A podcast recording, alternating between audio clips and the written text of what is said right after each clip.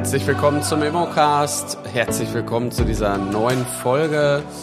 Ja, mein Name ist Carsten Frick. Ich bin Immobilienmakler, bin schon seit vielen Jahren am Markt tätig und mache diesen Podcast für Menschen, ja, die sich für die Immobilienbranche interessieren, die Spaß haben an dem Thema Immobilien, die vielleicht auch mal in den Job einsteigen wollen und für all die natürlich, die schon in dem Job angekommen sind. Ja, mein heutiges Thema ist, was ist ein Pachtrecht und wie kann der Makler es im Vertrieb anwenden? Braucht der Immobilienmakler einen Pacht- oder Mietvertrag? Ja, so grundlegende Themen haben wir ja gesagt, die wollen wir immer wieder hier auch behandeln. Deswegen mal ein ganz anders geartetes Thema. Ja, das Pachtrecht, das gibt es natürlich schon viele, viele Jahre und oftmals habt ihr als Immobilienmakler auch sehr häufig mit dem Erbpacht Recht, also dem Erbpachtvertrag oder Erbbaurecht habt ihr zu tun, dass äh, gerade dann, wenn ihr Immobilien verkauft, die quasi, äh, wo die Ländereien quasi nicht den Eigentümern gehören. Das Pachtrecht äh, kommt aber auch öfter mal zum Tragen und äh, das Pachtrecht selber ist halt geregelt im Paragraph 581 bis 587 und da werden eben laut bürgerlichen Gesetzbuch einige Dinge geregelt. So, ich versuche es mal in einfachen Worten auszudrücken. Wann trifft euch denn das Pachtrecht? Oftmals findet man das Pachtrecht bei gastronomischen Einrichtungen, weil man nicht nur das Ladenlokal, Schrägstrich die gastronomische Fläche vermietet, sondern auch eventuell Einrichtungsgegenstände, Inventar, die dann eben mitvermietet werden. Denn dann macht man häufig einen Pachtvertrag. Der Pachtvertrag hat aber auch im Umkehrschluss die Möglichkeit, eine sogenannte Gewinnbeteiligung mit zu vereinbaren, was ihn komplett auch davon abgrenzt zum typischen Mietvertrag. Jetzt kann man natürlich auch ähm, im Gewerbemietrecht auch eine Gewinnvereinbarung machen, aber oftmals wird das eben auch in Pachtverträgen gelöst. So, jetzt muss man eben auch wissen, dass man natürlich nicht nur Gastronomieeinrichtungen verpachten kann. Man könnte ja zum Beispiel auch einen ja, Kleingartenverein, sprich einen ja, Schrebergarten vermieten.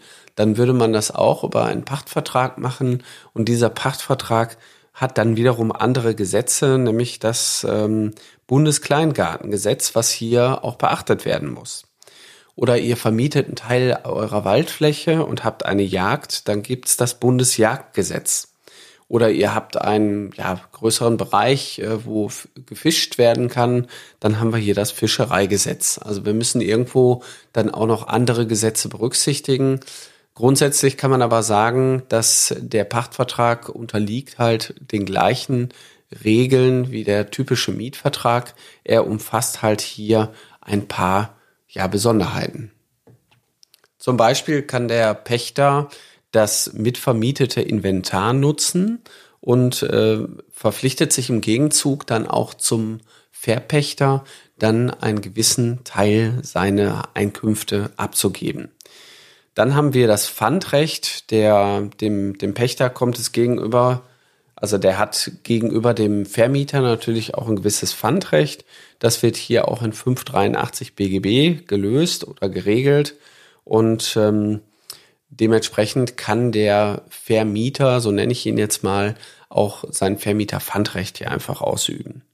Ja, die Kündigung selber im, im Pachtrecht, die ist ähnlich auch im Mietrecht. Das heißt, ähm, sollte mal der Mieter, Schrägstrich Pächter versterben, besteht halt ein besonderes Kündigungsrecht.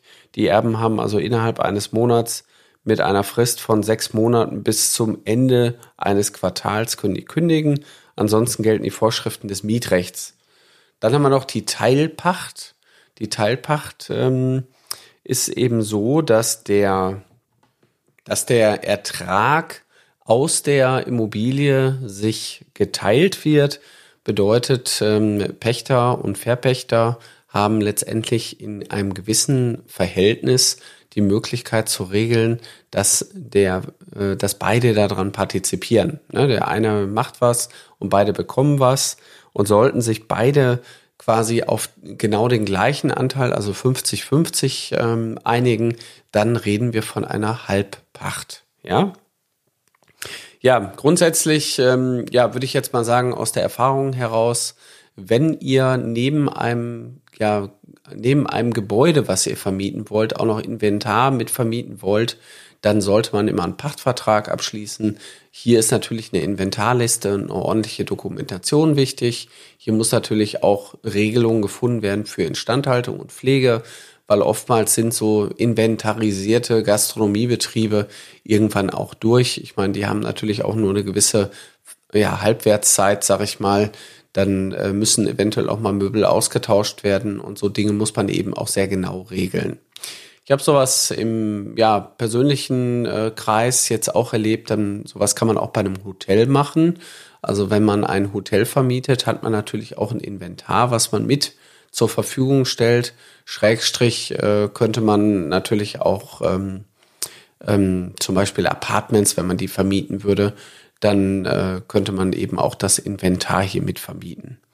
Ja, ganz so häufig hat man das in der täglichen Praxis als Immobilienmakler nicht, aber man sollte natürlich schon mal wissen, es gibt einen Unterschied zwischen vermieten und verpachten. Die Erbpacht, die lassen wir jetzt mal ganz bewusst hier auch außen vor, weil ich finde, die Erbpacht hat nochmal hier eine ganz andere Bedeutung. Das sind Verträge, die halt über 99 Jahre abgeschlossen werden mit dem Erbpachtgeber und ähm, da geht es natürlich auch darum, über einen langen Zeitraum Grund und Boden zur Verfügung zu stellen, damit jemand anderes dort eine Immobilie erbauen kann und sich an dem ja, Teil der Erdoberfläche erfreuen kann. Wenn ihr mehr wissen wollt zum Thema Immobilienwelt, wie funktioniert das alles, dann ähm, besucht unsere Akademie. Wir haben also seit vielen Jahren haben wir eine Akademie aufgebaut, mit wunderbaren Dozenten, wo wir fast täglich immer wieder Live-Unterricht geben. Und in der Akademie sind halt viele Teilnehmer, die quasi ihren, ja, ihren Wunsch in die Realität umsetzen. Wir begleiten euch dabei, die ersten Schritte in der Immobilienbranche zu gehen. Wir helfen euch dabei, die ersten Aufträge zu bekommen und unterstützen euch dabei. Und das macht uns auch so besonders, weil wir nicht nur ein Bildungsträger sind, der quasi reine ja, Fernlehrgänge anbietet, sondern wir begleiten euch wirklich bei den täglichen Dingen in der Praxis, damit eure Wünsche umgesetzt werden können.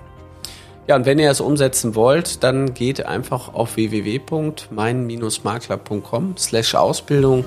Da könnt ihr euch anmelden und dann findet ihr das Kontaktformular und dann nehmen wir Kontakt mit euch auf. Also, nicht scheuen, einfach anmelden und dann seid ihr bald vielleicht auch in der Lage, Pachtverträge abzuschließen. Also, bis bald, euer Carsten Frick.